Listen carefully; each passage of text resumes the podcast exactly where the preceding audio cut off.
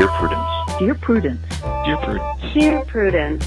Dear Prudence. Dear Prudence. Dear Prudy. Do you think that I should contact him again? Help. Help. Thanks. Thanks. Thank you.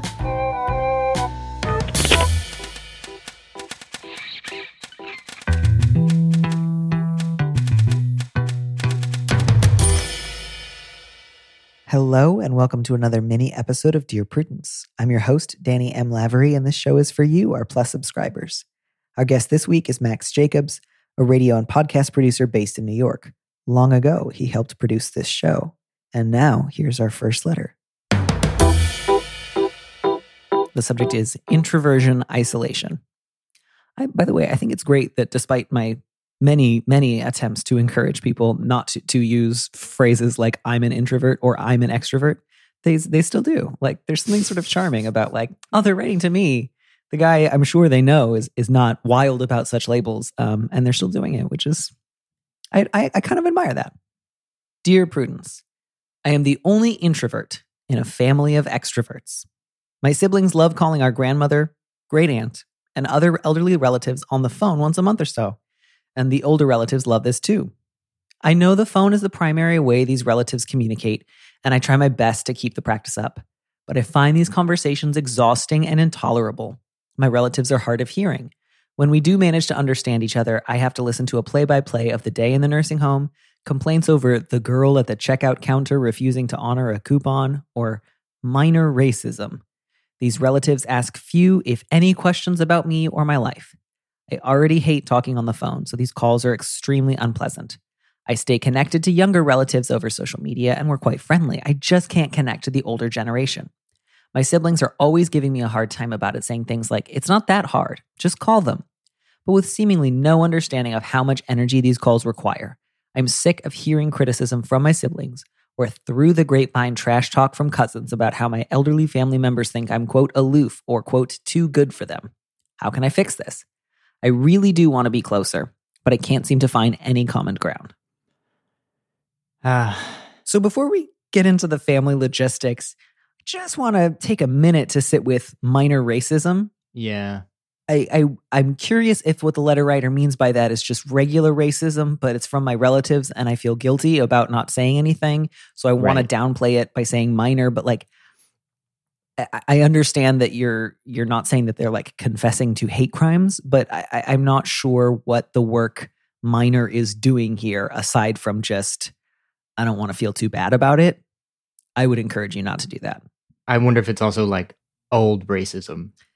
I mean, again, like whatever it is, I, I think the what the word minor there is doing is trying to say like, so it's kind of okay that I don't say anything, and I would just say, just call it racism. Don't try to soft pedal that one. Like, we understand that you're not necessarily saying that they're like talking about the worst possible form of racism that is possible to conceive of, but just call it racism. Yeah, I think that's an important thing to point out too. And it's like I I think this is probably a really common situation that this letter writer is in happening right now, particularly as we find ourselves in like a moment where more and more of these sort of difficult conversations are being encouraged. Mm-hmm.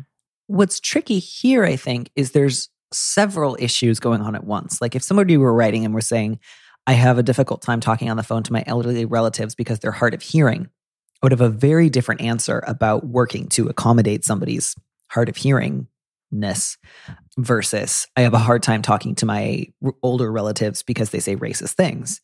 So those are two really separate issues. Um, and then, of course, when you're talking to somebody on the phone and they are hard of hearing and you want to talk to them about something racist that they just said, that is an additional logistical challenge to saying, like, Aunt Ruth, that was really racist. I Right. object to it.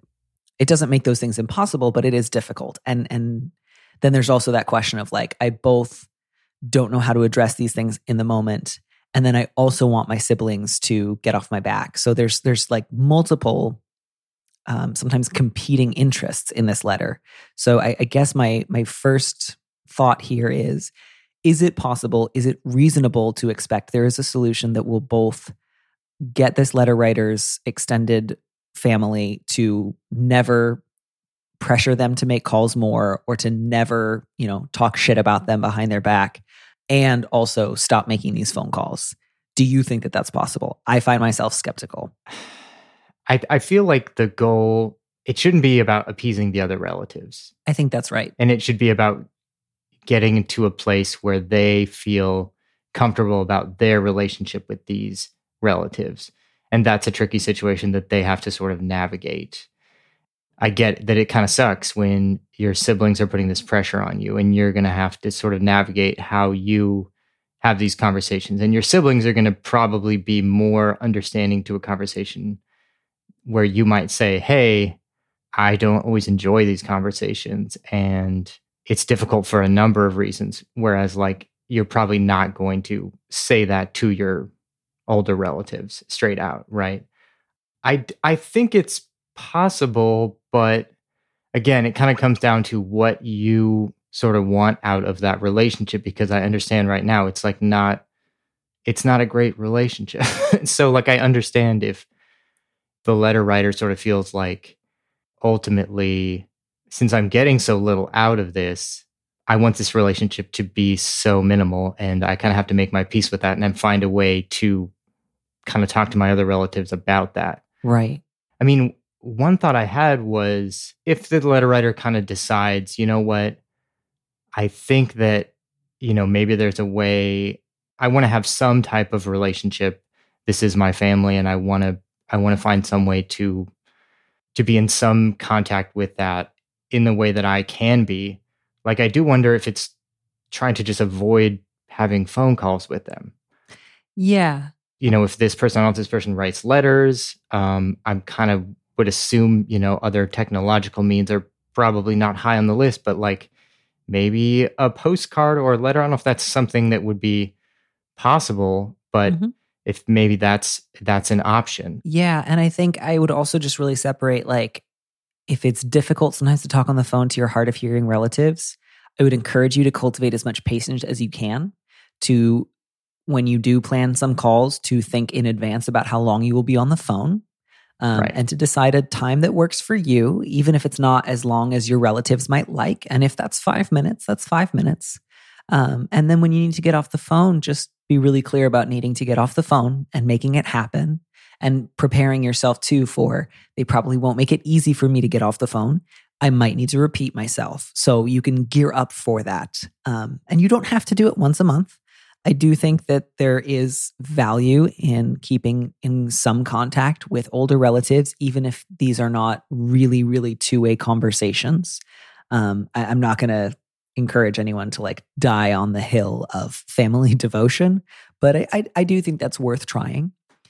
So I would encourage you to try to be patient there. And then I would just also say it seems like part of the dynamic with the rest of your family is just too far in that direction of we meet these older relatives only on their grounds and we only do the conversations on their terms. You don't have to do that.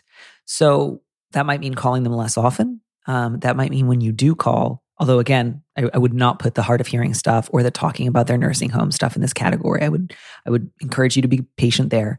If they say something racist or if they complain for a long time about a service worker, I would encourage you to kindly and lovingly interrupt them and say either that's racist, stop it, or let me tell you about something I did this week. Like if you really like I, I guess what my my question here is like, do you really want these people asking you lots of questions? Or do you just feel kind of annoyed? Because like it sort of sounds like what you really want is just to talk less, like so that you don't get yelled at, which I think is a perfectly fine goal. And then another part of you is like, oh, I wish they like asked me more questions. Like, but do you? Because that would mean longer conversations. So maybe do some triage there and see like, would I actually want to explain a bunch of stuff about my life to Aunt Ruth, or would I rather just get in and get out? Yeah, and I think it's a good point of like, I feel like sometimes there's this notion of like, there's these older relatives and they're like so fragile that even when they say something that I don't like, it's like, oh, we have to just like, we have to let them be and there's yeah. no changing. And it's like, sometimes like I, I just think it's not always the case. And sometimes it's worth reminding them, like, you really do want to talk to us, don't you? And that's something that we can also take away. And we, you know, um, yes. and you can, I think, it- expect if you do that, that you will hear about it from your siblings. That's not going to solve that problem. So, again, Right. prepare yourself for that.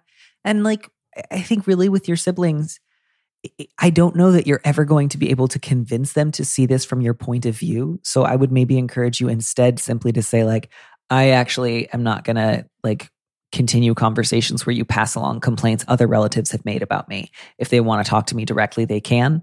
But I, I'm not going to stand for that anymore. I mean, stand for that might be slightly strong language, but just say, like, I'm not going to do that anymore. right. And again, expect resistance there. Expect them to be like, no, no, no, let me tell you again how easy it is. And just for you to be like, I'm actually not taking feedback on this anymore. You are free to uh, not approve of how I conduct these relationships, but they're my relationships and it's my call. right.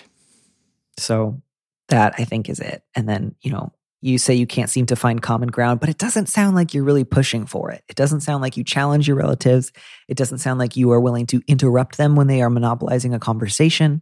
It doesn't sound like you are willing to disagree with them. And unless you do that, you will probably not find common ground. So you don't have to find it. You can just avoid them more, but um, you can't both avoid them and find common ground, I think. And that's my last word on that one.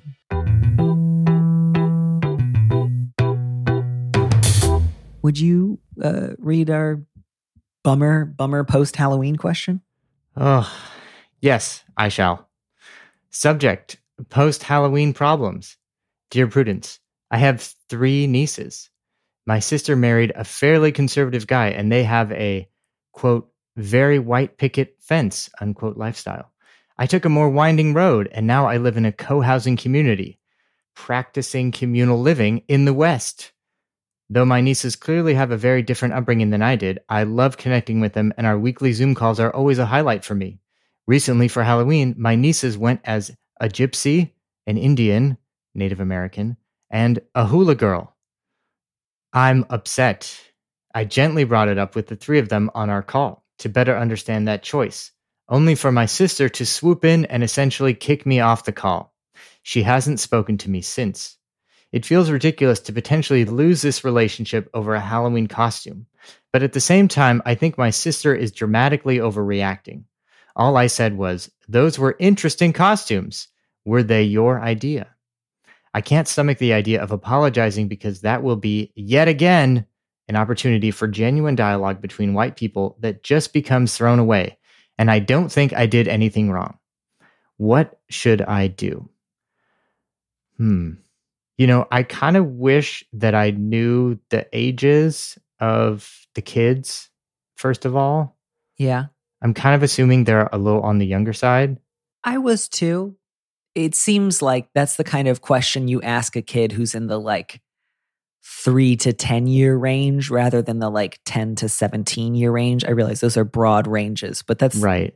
that's language you use with younger kids. And I think that's relevant because as disturbing as it would be, you, you would not hold a five year old responsible in the same way that uh, uh, an older child might start to have different levels of agency. And so this is, I, I think, really it's an issue with the sister. And maybe part of the issue here is that you don't know how to talk to her, or rather, you can't talk to her because she she cuts those conversations short. I mean, to me, the the issue here is like that second sentence, which felt like a couple of racist dog whistles. Like she married a fairly not that sorry, not that the letter writer is trying to say something racist, but um, like she married a fairly conservative guy, and they have a very quote white picket fence lifestyle. Like I can pick up what you're putting down, Right. which is they might not be avowed white supremacists, but it sounds like they live in a pretty close to all white neighborhood and that that is how they like it. Did that seem like too far an extrapolation? Uh, do you feel, did you get a similar reading? Yeah, I mean, I I took that as sort of like they live in a likely more yeah conservative white suburban place, and I live in quote the West as Yeah, somewhere they in the. West, practicing communal living. yes Yeah. So, uh, I I mean, a lot of this issue is is also like how far has your sister and her husband gone in avowing this kind of thing, and so the the question there, I think, is really how can you have a conversation with somebody who's who's making it pretty clear they don't want to, right and um, I understand that there's also the fear that you really, really want to maintain a relationship with your nieces. And I get that. So I think the next move here is to say something to your sister like, I want to be able to talk to you about this. I also don't want to violate any rules that you want to set down about asking your kids a question that you think I should be asking you. So if I stepped if I overstep my bounds there, I'm really sorry. I did not think that that was uh, an inappropriate question, but if if you want me to direct such questions only to you in the future, I will.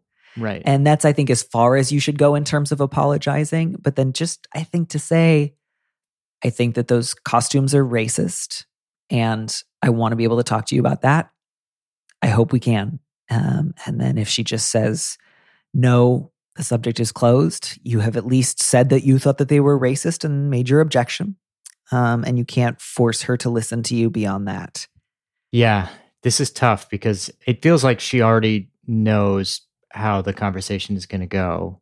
Yeah. But I mean, yeah, you know, she says, I don't think I did anything wrong. I mean, you know, if in terms of like it might have been better to go to your sister first, depending on how old the kids were. But that's a logistical issue, not because it's like wrong to talk to the kids about racism, just in the right. sense of they might be young enough that they don't know how to understand or contextualize any of this. So, given that we don't know the exact age of the kids, we'll leave that to the side. I don't think you did anything wrong either. I think right. your sister did something racist. And then when you said something that even hinted it might not have been the greatest idea in the world, she flipped out. That sucks. I think your sister's kind of racist.